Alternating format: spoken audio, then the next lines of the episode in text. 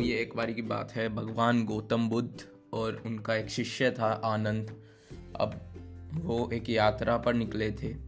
गौतम बुद्ध जी की उम्र काफ़ी बड़ी हो चुकी थी उस टाइम तक एंड वो दोनों यात्रा पर निकले थे। उन्हें एक गाँव में पहुँचना था। अब वो काफ़ी दूर तक चल चुके थे। अब वो जो आनंद था, वो उनका जो शिष्य था, वो काफ़ी थक चुका था। अब वो भगवान से बोला, भगवान गौतम बुद्ध से बोला गुरु जी हम आज काफ़ी चल चुके हैं, क्यों ना हम आज रात रुक जाए यहाँ पर जंगल में ही। तो अब गौतम बुद्ध कहते हैं, नहीं, अभी देखते हैं, पूछते हैं कितना दूर रह गया है यहाँ से गाँव तो उस हिसाब से देखते हैं।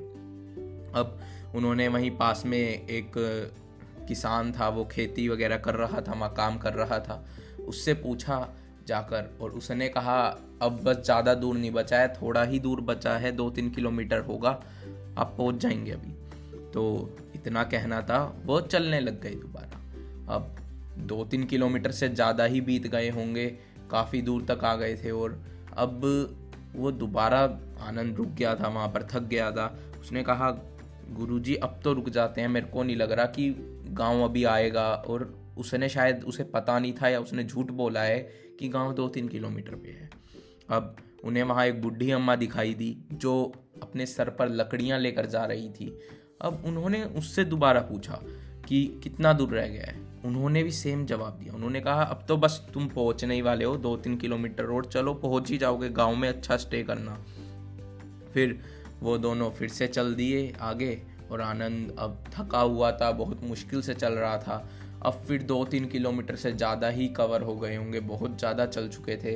अब फिर से उन्हें लगा कि वो आनंद थक गया है। अब वो फिर से बोलने लगा कि बूढ़ी अम्मा ने शायद सच नहीं कहा था और गाँव तो अभी दूर है, अभी तक नहीं आया और मैं तो अब नहीं चल सकता घूमते और। अब वो एक आदमी और मिला, उसने वहाँ पर उससे पूछा दोबारा, उसने कहा कि सच सच बताना, अब तुम मत झूठ बोलना हमें उनकी तरह, कितना दूर रह गया है गाँव?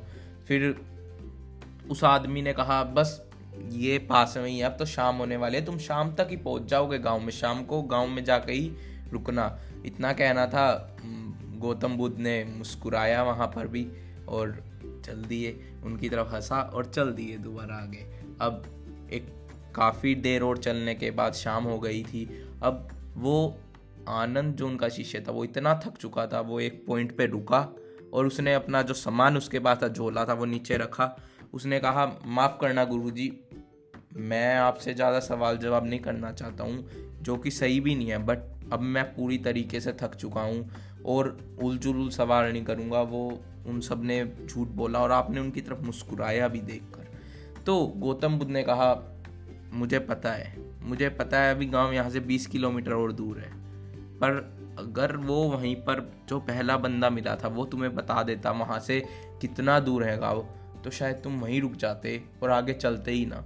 उसके बाद तो हम 12 किलोमीटर 15 किलोमीटर और आ गए हैं उस आदमी के बाद। और वो जहाँ पर भी तुम्हें ऐसा पता चल जाता कि गाँव इतना दूर है, तुम वहीं रुक जाते।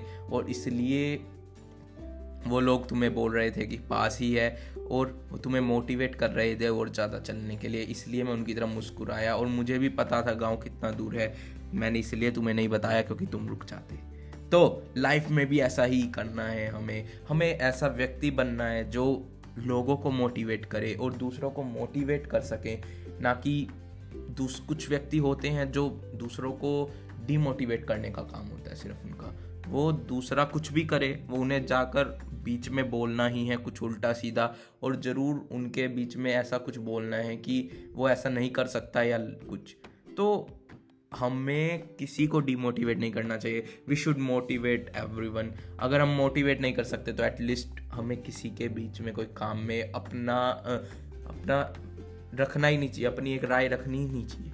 So I hope you like the story and thanks for listening and bye bye